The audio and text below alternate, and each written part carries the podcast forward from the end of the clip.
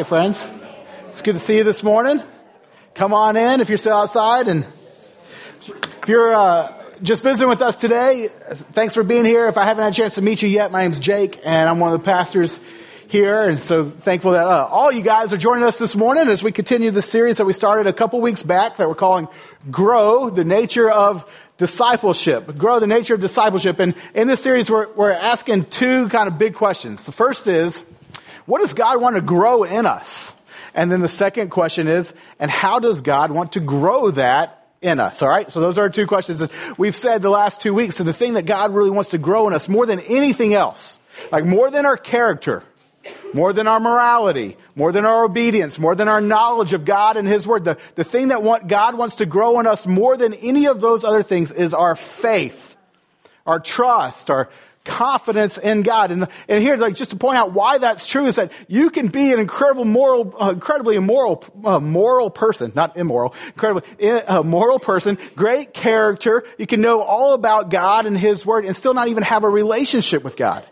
But that it's through faith because of what Christ has done for us on the cross. It's, it's based on what God has done for us, not what we do for God.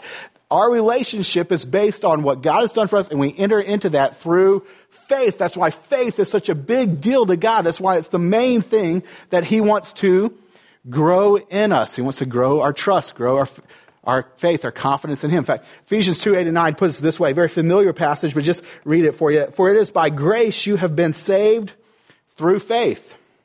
And this is not from yourselves. It is a gift of God, meaning this is not what you do for God. Our relation with God is not based on what you do for Him, but it's a gift from God, meaning our relation with God is based on what He has done for us, namely through the person of God the Son coming, Jesus dying on the cross for our sins, to pay the penalty of our sins, to rise again three days later and make it possible for us to be, to have our sins forgiven and for us to be adopted into the family of God. And we receive that, that gift through faith. That's, that's why faith is such a big deal to God. And this is also something we pointed out that I just love about God is that God doesn't wait for us to take the first move. He doesn't say, here, I want you to trust me, so just trust me.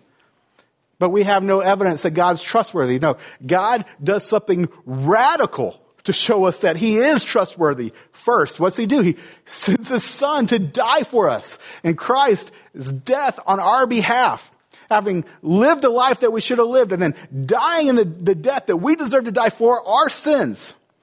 Then God says, okay, now I want you to trust me. And we say, okay, looking at Christ, we say, okay, I see that you are trustworthy. And we enter into this relationship with God based on faith. This is what He wants to grow in us. And guys, when our faith in Him, our confidence, and our trust in Him grows, two awesome things happen. First thing that happens is that we please God. We pleased our Father. Like, uh, we're in this relationship with God based on trust. And just like any other relationship, when you have someone who really trusts you, it pleases you in that relationship. No one wants to be in a relationship with someone who doesn't trust you at all and is always second guessing you and all of that stuff. That doesn't, like, that's no relationship, right? But like, we want to be in a relationship where people really trust. Same with our Father. He wants us to really trust Him. I remember when Krista and I adopted Enoch, we, uh, we traveled to Uganda and we were, went to his orphanage and we were there specifically for Enoch. We had already been matched with him through this agency, though we had never met him and he had never met us. But we get to this orphanage and, and there's E and like the, the, the aunties there, caregivers there, bring Enoch to us and say, here's Enoch. And like we had just walked in from like 26 hours of straight travel. And, uh, right before we meet Enoch, we were pulling up to the orphanage and Camp actually gets carsick and throws up all over Krista, which is like, this, uh, it was crazy. And so we're like, like, we're like walking in to meet our son for the very first time. Co- Chris is covered in throw up. Camp's covered in throw up. We walk into the orphanage and we thought this was going to be this like really like picturesque, like amazing moment, right? And then we walk in and like this small little entryway and there's all these people crowded right there. And one auntie just gives us Enoch and Enoch's about two years old at this time, a little over two. And he just gives, it and like, we're like, oh, we got our luggage. Like we're, we're like, oh, okay. Uh, and I'm like trying to pull out my phone. Like, let me get a picture. And it's like, it's not working. So we, we take him upstairs to the room that we're going to be staying at, which is the first time we've ever been up to that room either. And like we're in this room and he is just like, as you can imagine, he's scared to death. He's, like, he's scared to death. And there's an incredible story of, of what happens there. Uh, uh, I don't have time to tell you, but ask me later. It's worth it. It's an awesome story. But anyways, he's scared, but he like runs through the door a couple times and Camp finally gets him to calm down, which is the, the great story. But then it's just clear the guy does not trust us. And why should he, right? I mean, why should we? And we weren't expecting that he would, but we stay at his orphanage for a couple of weeks. And every day, all the day, all the time that he's awake, we're with him, right next to him.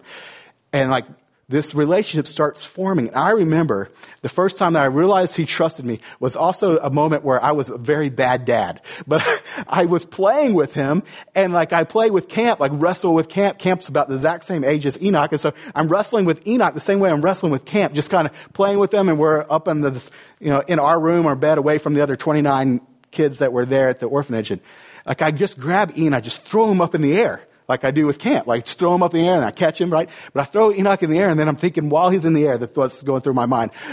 What am I doing? He's going to be scared to death. What if I do? He's like, this is going to set us back relationship for a long time. Like I just threw the kid. Like, like, he, like he comes down and he just starts cracking up laughing. He's just cracking up, smiling, laughing. And I thought, hey, look at this. Like he's, he's beginning to trust me. He, he probably shouldn't because I'm an idiot. I just threw him up in the air, but he's beginning to trust. And like, how pleasing that was for me. Like it was, like it brought me to tears.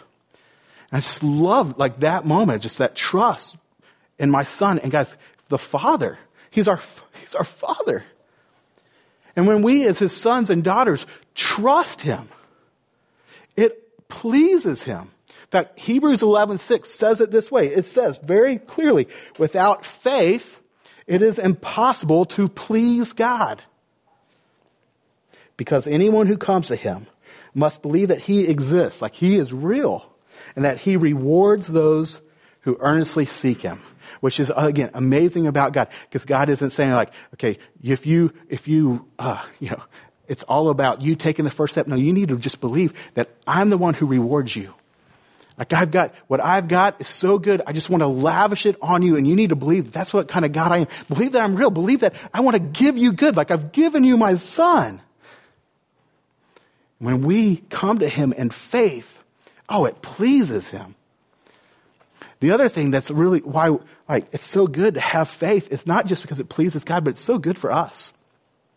Like it leads to great blessing and this reward that 11.6, Hebrews 11.6 like is talking about. Like what happens, I'm, I referenced this last week, I can't give a lot of time to it, but like, if God is all wise, and if He is all good, as the Bible tells us, as He tells us in His Word, and we believe that about Him, then does it not make sense that when we do what He says, it would lead to blessing in that area? That when, if He knows what's best, because He's all wise, and if He is all good, so He cares enough to tell us the best way to go, and we go that way, are we surprised when that way is like, oh man, this is really good? No. And so like, I say, man, in my marriage, I really like, I just think that my marriage would be great if I could just get Krista to live for me and serve me and meet all my needs. That's how I think. But God says, no, husbands, lay down your life for your wife just as Christ sacrificed himself for the bride of Christ. And so I read that, I think, okay, I can either trust me and think I know best by trying to command Krista to live for me, or I can trust God and say, marriage is best whenever I actually lay my life down for Krista. And when I do that, I go God's way, I trust Him enough to do that, what's it lead to? And I'll tell you, it leads to an awesome marriage. And my marriage is so much better now whenever I'm obeying God instead of demanding Krista to live for me when I choose to, out of my love for God and love for Krista, live and love her. It's a great marriage. Because that carries forward in every area. When we say to God, okay, God, I trust you enough to do what you say. That leads to great blessing in that area because God's way is best. That's also, guys, it also leads to great freedom. And I was like, struck by this this week when I talked to my son Camp. We were uh, getting ready for Enoch's birthday party. And we were doing, uh, he turned six on Monday. We had a big party for him yesterday. And we did this, uh, like basically a mock field day for, for him and his, his, uh, kids, uh, kids in his class and, and some of his other friends. We did like potato sack race and a little, another kind of race and kind of stuff. I don't know if it was awesome, but it, it was, we, they had some fun. But Camp was scared to death about it. And he gets this way when it comes to any kind of competition because he wants to make sure he wins. And if he doesn't win, he really feels like a huge failure feels like a loser. And so he was talking to me about this on the way to school on Friday. He's like, Dad, are, like, is everyone going to get a medal? Because I don't know if I really want to do Enoch's party if I'm not going to, like, if I don't, what if I don't win? And, and I was able to tell Camp, it's like, Camp, look, here's what's awesome about Jesus. It's because what Jesus has done for us is that he allows a race to just be a race that a race doesn't have to be something that attaches your value to it. That you're not worth more or more valuable whether you win a race or lose a race. Because what Jesus has told us, like this is the pastor coming out on me, right? But like preaching to my kid on the way to school. But like Jesus, like Jesus tells us when he died for us, he tells us that we're valuable. Valuable enough for God to love us enough to die for us. And so we don't need a race to tell us if we're valuable. We can now just run a race because it's fun. And it doesn't matter if you win or lose because you know you matter because Jesus died for you. It's like, does that make sense? And he said yes, and I don't think he does, he, he got it, but I'll keep saying that to him throughout his life. And we need to keep saying that to us throughout our life because this, like, this is an incredible deal about faith in God. When we believe that God loves us as much that he's a personal God, a God we can call Father and that He died for us and that He rose again and that He cares to could see us through anything, like sin and death, like He can see us through anything. We believe that, then we have this incredible freedom for our jobs just to be our jobs, not to be our saviors. For our wives to be our wives and not be our saviors. For our money to just be money and not be our security. Like all of that stuff comes when we have faith in God. And man, that kills our anxiety, kills our worry, and lets us have trust and just operate out of always feeling loved. Like, is this not awesome? Aren't we glad that this is what God wants to grow in us? That He wants to grow our faith in? Our faith in Him? And it leads to such a better life. It pleases Him. And it leads to blessing, reward, freedom for us. So that's what we've been talking about. And then we've said, okay, the second big question is, well, how does God grow that in us? If this is what God wants to grow in us, our faith, our confidence, our trust in Him, then how does He grow that in us? And so that's kind of where we've gone with the rest of this series. And this series we, is basically built off of some observations that we've made and that others have made. And so like these, we've just said, okay, I've seen in my life, I've talked to tons and tons of people, and then I've, I've heard from other pastors who've talked to tons and tons of people that said, like, we just observed that God just uses like these five different things to grow people's faith. And there's no list in the Bible where it lays out these five things and how God uses them or degrees that he uses them or any, or any priority within that. It's just, it's really just an observation, which also means there could be six or there could be seven things that God uses to grow faith, but at least there's five, and these five things are things that God just seems to naturally use to grow our faith. Like whether you're trying to like intentionally seek out growing in these ways or not, it's this, it's like this is just how God works. So we're calling it, you know, this series, Grow the Nature of Discipleship. Like there's this natural way that God wants to grow us. But there is a benefit when we identify those areas and ways that God used to grow us so that we can come alongside of Him and partner with Him in them and leverage them and be open to them. So which is why we're talking about this stuff. But here are these five. We've gone over them last two weeks and do it again. But uh, the five areas are practical teaching, talked about that last week, specifically practical biblical teaching. The other, the thing we're going to talk about today is private disciplines. Then the third topic, or the third one we'll talk about next week is providential relationships. Then the fourth is personal ministry, like when you actually start serving God on your own and then you sort of realize like God's using you and it grows up your faith real big. And then the last one is these pivotal circumstances, good things or bad things that happen in your life that God uses to get your attention or to push you closer to Him, grow. And so we'll talk about that in a few weeks from now. But God uses these five things and story after story and probably if you've been thinking about this, you can resonate and like notice these things in your story If you are a Christian or you've been a Christian for very long, or perhaps you're just even like thinking about this, you're kind of looking into Christianity, you'll see like, man, God's probably used some of these things to bring you to where you are, if not all of these things. And it's just helpful for us to put our finger on that. So like I said, today we're going to talk about this third one, or the second one, uh, private disciplines. Now, just to warn you, uh, it, these are like disciplines. And we don't like discipline, do we? Like, no, no one really like, I mean, I guess there's a few people in here who are like super disciplined and like, hey, you're awesome. You make all of us feel really bad. And, uh, but like, for the rest of us, like, who really love disciplines, like, or, or I mean, rest of us who really hate disciplines, like, I'm with you on that. Like, I get that. Like, discipline is, is primarily something that you know that you're supposed to be doing that you don't want to do. That's like, that's a discipline. And when there's all these things in your life, like, I should, I should be eating, I should eat less but I should eat what I do eat. I should eat more healthily, right? Or I should go to bed earlier. I should, I, I should get up earlier. I should be working out more. I should be sitting on my couch less. Like all of these things. Like I could talk about all these kind of discipline things and make us all feel really, really bad for a long time. I'm, I'm not going to do that, right? But I do want to draw out a couple observations about discipline really quick before we get into the passage we're going to look at this morning. And the first, first thing is, is that when it comes to the Bible, this is a faith thing. But when it comes to the Bible, I just want you to know that we're promised that God has actually given us a spirit of discipline. In fact, 2 Timothy 1 7 uh, says it this way For the Spirit of God gave, uh, the Spirit God gave us, so the Holy Spirit who lives within you if you put your faith in Christ alone, the Spirit God comes to live within you. The Spirit God gave us does not make us timid, but give us, gives us power, love, and what? Self discipline. And so here's why I point this out. Usually when it comes to a, a topic of discipline, our response is we gotta muster up some extra energy to make us do something that we know we should be doing, but we don't want to do, but we rely on our own power to start doing that. And the Bible says, no, no, respond with faith. Faith's what pleases God. And here's what you need to have faith in. God hasn't left you alone.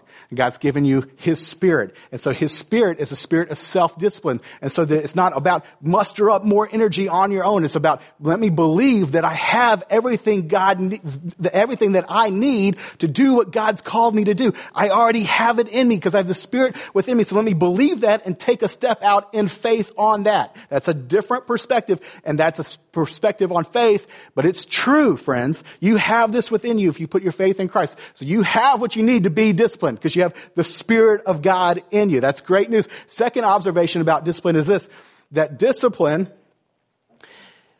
often starts off as something you do not want to do, but if you be, keep doing it, when you start seeing the benefits of it, it becomes something that you are glad you're doing. Right?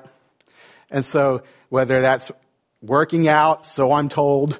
if you keep doing it long enough, you start liking what comes, you know, or I'm on a diet right now and I hate it right now, but if I start seeing the results of it, then it's like, all right, you know, this is, you know, I still hate it, but I, I hate it less, right? that, that kind of stuff where you get a, you talk to any kind of avid like runner, cyclist, and it's like, man, at first I wasn't real sure, but then they get into it and like, they just love it. Or piano player, like I wasn't, I wasn't into learning the piano, but then you know, I kept with it and now I, I do it for fun. I do it as a hobby. Like that kind of stuff happens with discipline. That's just a principle. You, you do it long enough, you start seeing the benefits of it, then you're glad you're doing it and you actually enjoy doing it more. That's just something to hold on to. The other thing is, when it comes to discipline, is this, is that discipline even has, a, it does its effect even if you hate it. Even if you're doing it with a bad attitude right? And so you can hate working out, but if you work out regularly, you're going to start seeing progress even though you hate the discipline. Now we, when it comes to spiritual disciplines, we like to like put up some kind of like divide between, you know, like uh, working out discipline and like spending time with God. And we're like, if I'm, my heart's not really in it, then then there's no good that's really going to come from it. And guys, that's that's honestly, and we'll talk more about it in a second, but that's not true. Like there is progress made when you do a discipline, even if you don't like it. And oftentimes, because it's a discipline, that's how it begins. And then you start seeing how God's using that. and then you begin to like it more and then it becomes more of a habit and a joy and so i just want to i just want to point that out because we're going to talk a little bit about disciplines and they may feel that way for you and like just know that's that's natural and that's okay. So let's go to the passage. We'll talk about how God uses private disciplines to grow our faith. So if you will, go to Matthew chapter 6, verse 1. I have the words up here for you, but if you don't have a Bible, we have Bibles out in the hallway. I encourage you to grab one when you're leaving today. We want all of you to have a Bible. That's our gift to you. But go to Matthew chapter 6. That's the passage we're going to look at today, verses 1 through 6. And, uh, just like last week, this is, comes from the Sermon on the Mount, which is Jesus' message, like most famous, famous sermon. And it has all kinds of practical teaching in here. At one point, or actually about right in the middle of his sermon, he turns and starts talking about what we're referring to as private disciplines. And let's look at this. So here's what he says. He says, uh, verse 1 Be careful not to practice your righteousness or what we're referring to as your private disciplines. Be careful not to practice your righteousness in front of others to be seen by them. If you do, you have no, and what's this word? You're going to notice this word. It shows up a lot in the passage we're looking at today. You'll have no reward, no reward from your Father in heaven. So, this is Jesus' kind of introductory statement that's going to get into this topic, but he's about to hit on three real practical examples of what it looks like or what he's talking about, these acts of righteousness, or what we're referring to as private disciplines. And I just want to like make a real quick observation. In all of this, you're going to see a similar uh, kind of flow to what he says. What he's drawing out is that what he's going to talk about, he's talking about it in a sense of God wants to do, use something in your life, and you'll see, to grow your faith, but it needs to be between you and Him. And the stuff I'm talking about, or as if Jesus was saying right here, he'd say, the stuff I'm talking about here, this is not stuff that you do to be noticed by others. This isn't a, a public thing in the sense that you're not doing it for the public. However, these are all things that you can do publicly. Like you, like it's not like you have to always hide. Like he's going to talk about prayer. You can pray publicly. Like that's a fine thing to do, but these are things that you aren't to do for the public. You're not doing to be honored by man. You do it privately in the sense that it's between you and God. And he says, if you do this between you and God, not for the praise of man, God's going to reward you. And I don't know about how that strikes you, if that's kind of a weird thought that God would reward you for doing this stuff. But uh, to that, I would just say, uh, I, like, Jesus said that. Like, I didn't make that up. So, like, if you have a problem with the idea of God rewarding you for this, like, take it up with Jesus, all right? So, I'm just going to say what Jesus is saying here. And this is saying, he's like, if you do these things, then you, for you and God, he's going to reward you. If you do it publicly for the praise of men, then you've already received your reward because you're getting the praise of mankind. So anyways, that's what he says. So then he, then he gets specific and he gets into these, uh, these, uh, examples. First one, he jumps into, uh, kind of awkwardly for us, is the issue of money. So here, here's what he says. He says, so, when you give to the needy, notice, not if, not if you give to the needy, when, when you give to the needy, do not announce it with trumpets, as the hypocrites do in the synagogues and on the streets to be honored by others. Truly I tell you, they have received their reward in full. Okay, what's the reward? It's the honor of man, all right? He just said that, to be honored by others. So you get, you get the honor of others, you know, then that's great. Hey, good for you. But hey, you've got your, that's your whole reward. But then he moves on. He says, let me tell you how you, how you ought to do this, how you ought to give when, when you give. He says this. But when you give to the needy, do not let your left hand know what your right hand is doing, so that your giving may be in secret. Then your Father, who sees what is done in secret, will reward you. Now, this is interesting, right? Notice here that J- Jesus doesn't tell us what the reward is. But if you're looking at this passage in context, then it seems like the reward probably has something to do with the Father honoring you. See, if, if you if you do this for the praise of others, then God says, well, that's your reward because you've been honored by others. But if you do this secretly between you and the Father, then the Father will reward you probably is that He's rewarding you with some sense of honor, which is kind of an interesting thought. I wonder how many of y'all have really given, given that thought. Now, let me, let me just take a time out real quick. this message just ter- took a turn, didn't it? They were talking about faith and we're talking about discipline. Also, now we're talking about money. And it's like, no, that's a topic that we usually don't like to, to hear about or be talked to about or from pastors to talk about. And uh, so let me just, let me just give you a little heads up. We're not taking up a special offering this morning and we're not kicking off some kind of capital campaign where we're going to like just know, okay, so there's no, okay, this is time out here. Let's Don't just relax. But if you, like, if you talk to people and you ask them, like, what's God used to grow your faith? One thing that a lot of people will say is, man, when I started spending time with God regularly on my own, like I started praying. And at first I felt like, man, I don't know if God's even hearing me. But then God answered some prayers. It like had this exploding effect to their faith. Or like they started opening up the Bible and spending time with God and the Word and like reading it and you're like, I don't even know if this is God's Word, but I'm just going to do this. And you start reading it and you like, like this, you know what? God starts speaking to you in it and it starts having an effect on your life and like your relation with God just begins to explode. God uses to grow your faith. And guys, same way, when you begin to give financially, you pry. People don't just talk about this, but if you were to pry and say, hey, what are some big things that God used to grow your faith? Usually when you, people will say, like, when I began to give financially, to fund the kingdom, to fund the works of God. It had this profound impact on my faith. See, Jesus knows this, and that's why he begins talking about this topic. Now, notice that when Jesus begins talking about money here, the focus is not on meeting the needs of others. The focus is on how you do it between you and the Father. Which is not to say that when you give, it doesn't meet the needs of others, or that you shouldn't give to meet the needs of others. Absolutely, it does, and absolutely, you should, but notice in this passage, that's not what Jesus is talking about. He's not talking about giving in the sense of meeting needs. He's talking about faith and how it impacts and is impact, I mean, talking about money and how it impacts and is impacted by your faith. He's bringing up the topic of money to help us see how it is impacted or how it should be impacted by and how it impacts our faith, our relationship with God. So it, you need to see that through this lens because this is something that we often overlook. That we underestimate how God uses money to grow our faith in Him. And Jesus saying, like, I don't want you to miss that. I want to draw your attention to that. And so that's why He starts talking about this topic. Now, here's how, just an example of how money is, uh, should be impacted by our faith. What Jesus says here is that if you, when you give, if you keep it secret between you and God, then the Father will see that and be so honored by it that He's going to reward you for it. Right? That's what Jesus is saying.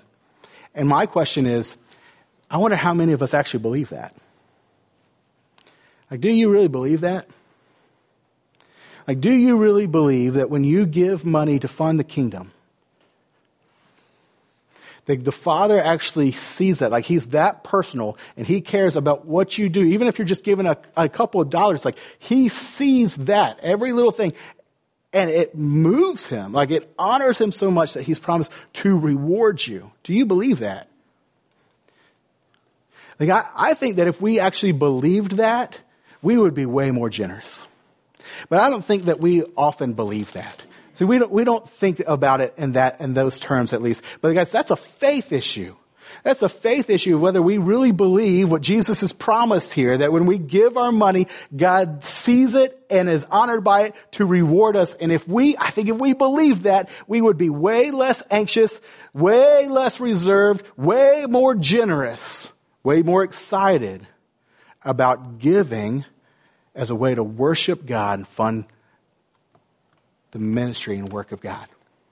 See, that's a faith issue. It's not, a, that's not a, just a money issue. That's not just a meeting the needs issue. That's a, that's a faith issue.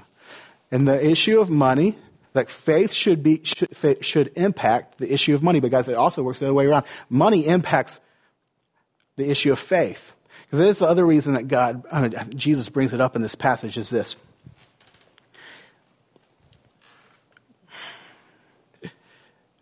We feel this tension when we talk about money or we think about giving away money to God. And the reason we feel this tension is because money is more than just some paper to us, right? I'm not saying anything that you don't already know.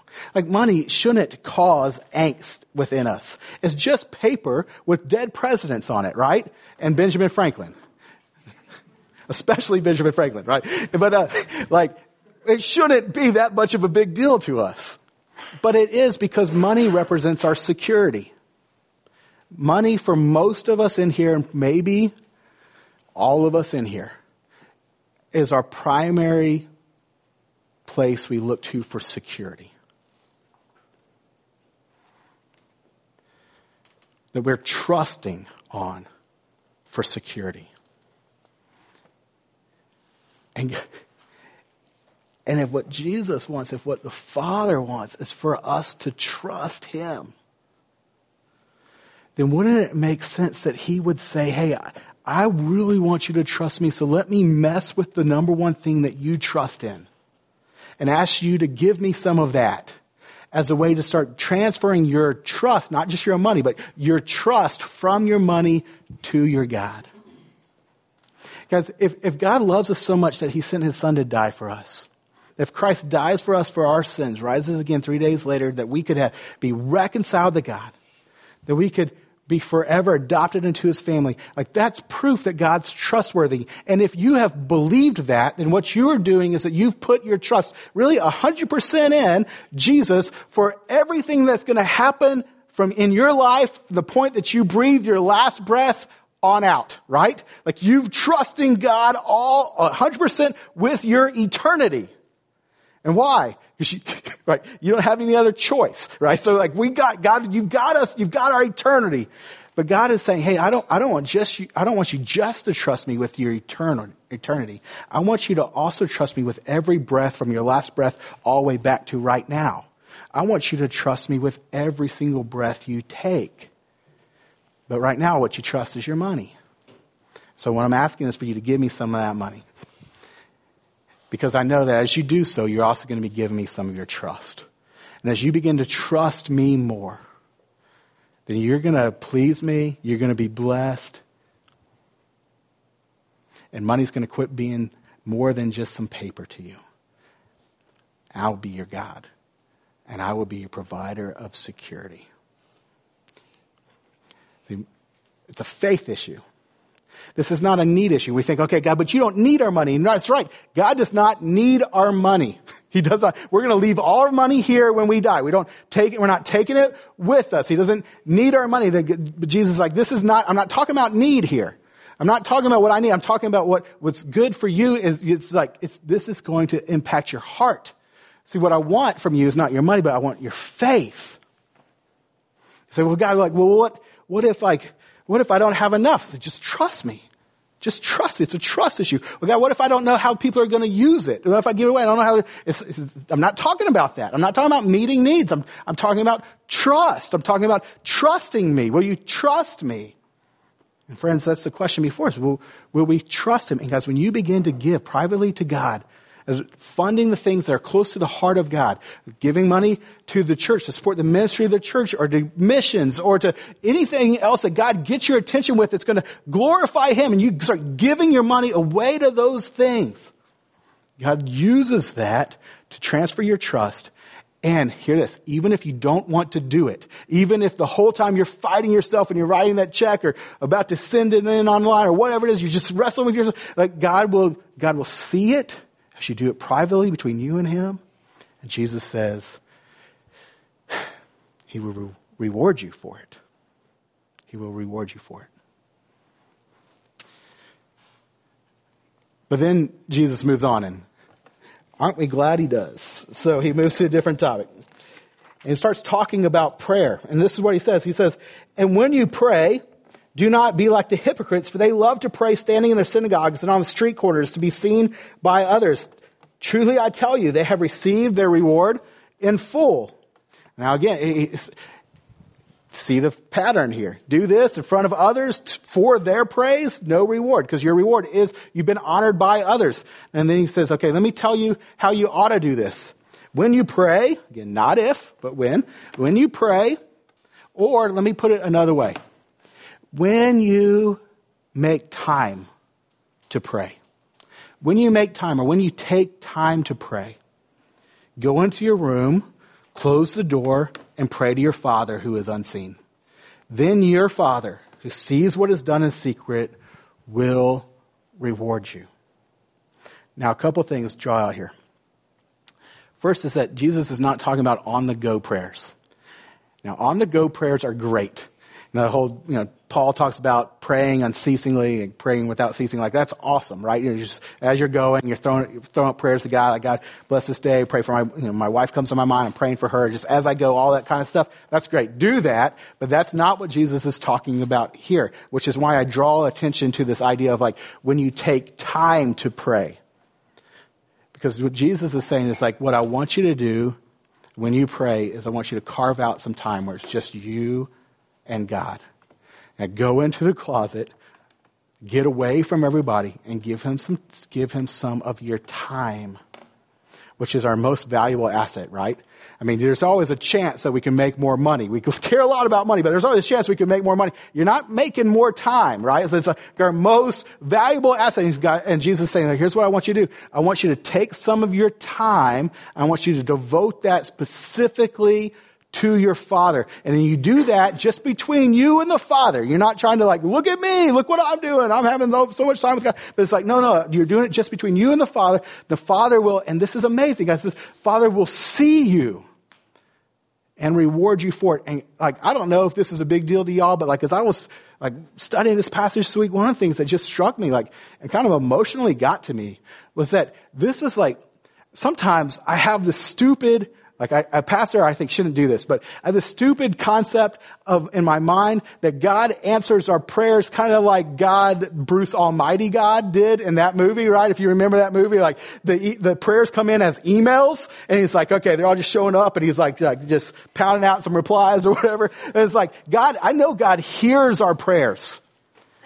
And I don't know how you picture what that's like. It's like God just in heaven, like just hearing that, I, you know, whatever. Like we have all these mixed up views of what that looks like. But here, this is what got me here is that it's not just that God hears you pray, but here Jesus is saying God sees you.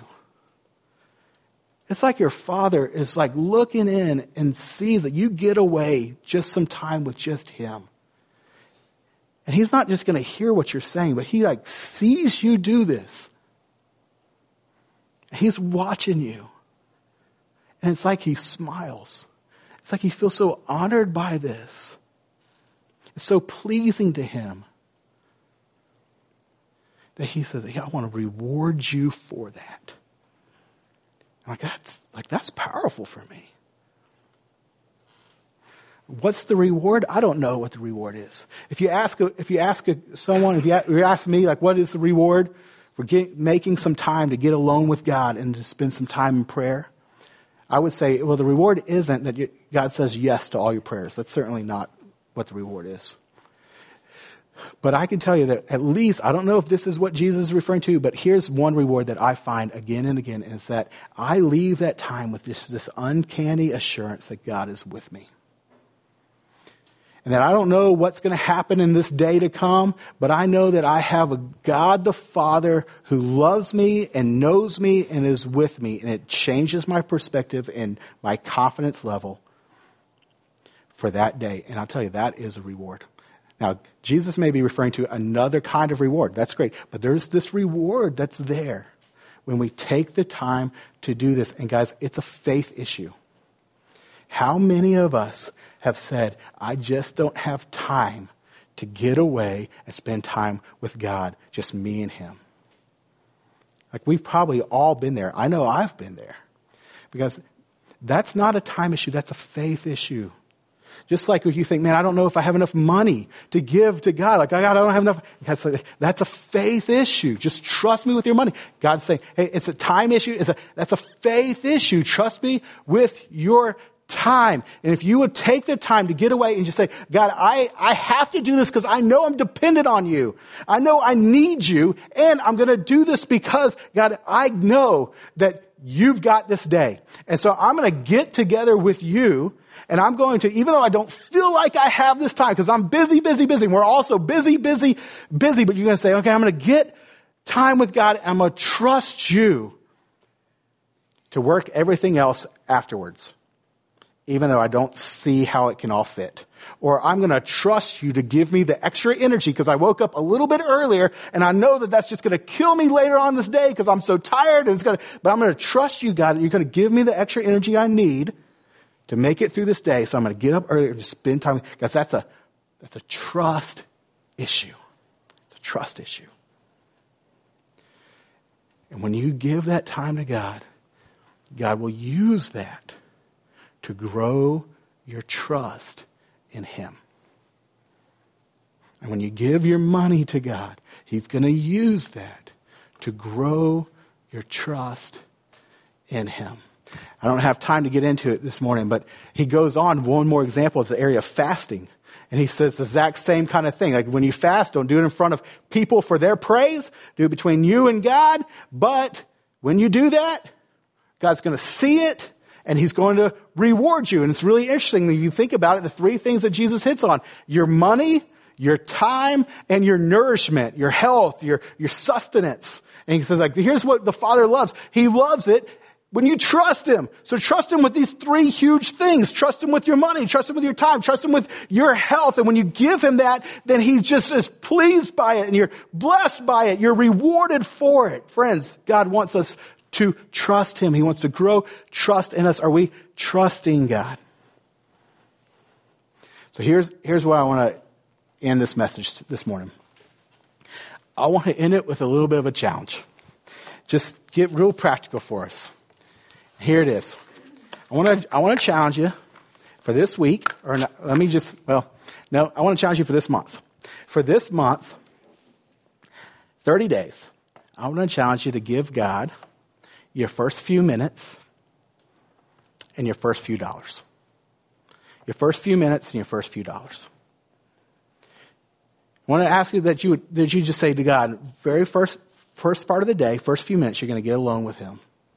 And you're going to spend time with, with Him in prayer. And once, one thing that we have that the listeners of Jesus in, in that day don't have is that we actually have like digital and, and, and, like portable copies of, of all these scrolls that they had back in their day. And so Jesus wasn't saying like, hey, open up the scroll of Isaiah when you go to the synagogue and, and switch on. And he's like, no, but today, like we can hear from God in His Word. It's amazing. Like we all carry it with us in our phones. And so like get alone with God first few minutes and spend time prayer and spend time in His Word.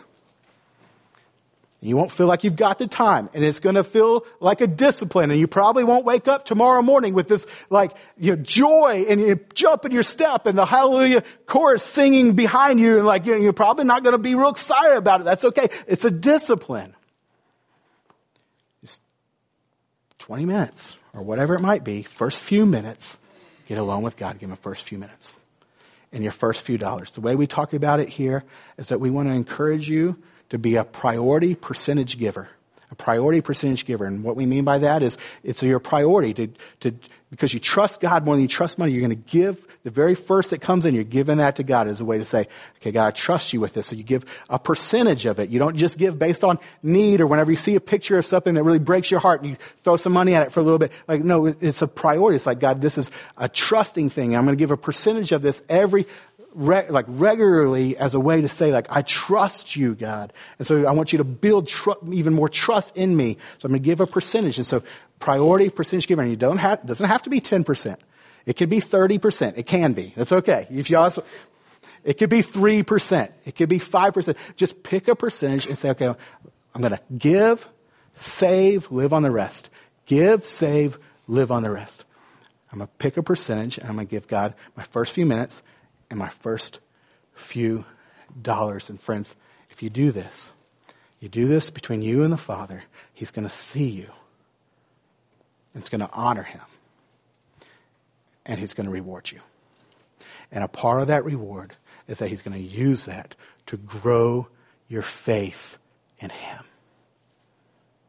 To grow your trust in Him. So that's the challenge. It's 30 days.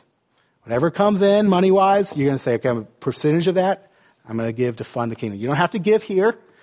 You don't have to if you don't trust what our church is going to do with your money. If we don't think we're going to glorify God with it, whatever, like, or there's something else that God's really called you to give to, like, you don't have to give it here. Just give it away. Priority percentage. First few dollars, first few minutes. Does it have to be in the morning? It doesn't have to be in the morning. But do it in the morning. Just give them first few minutes, all right? Just do it just for 30 days. Start off your day that way. First few minutes, first few dollars, first few minutes, first few dollars, and see how God uses that to grow your faith in Him. Let me pray. Father God, would you please use this to grow your faith, our faith in Him, in you. God, please give us the faith to trust you with our money and trust you with our time. That you use this stuff. This is an opportunity for us to like play a proactive role in something that you use to grow our faith. God, may we take this step of faith and not take it blindly, but take it in light of Christ dying for us. That we know that you're trustworthy, so we can trust you with your, with our time. We can trust you with our money. In fact, God, the Bible's clear. It's all your time. It's all your money. It's not like we own it anyways, but God, we think we do, but may we trust you with it. May you use this to grow our faith. God, we're, we're going to spend some time as a family just p- praising you. In our time of praise, God, we want to reflect on how we know that you're trustworthy. We want to reflect on the cross. We want to reflect on what Christ has done for us. And God, may this, these words that we sing, not just be words, but actually penetrate our heart level that we, our trust in you would well up and it would lead to us acting in faith. And that would show up in trusting you with our first few dollars and our first few minutes your glory, God. And our reward, apparently. God, you're so good. We love you. In Jesus' name we pray.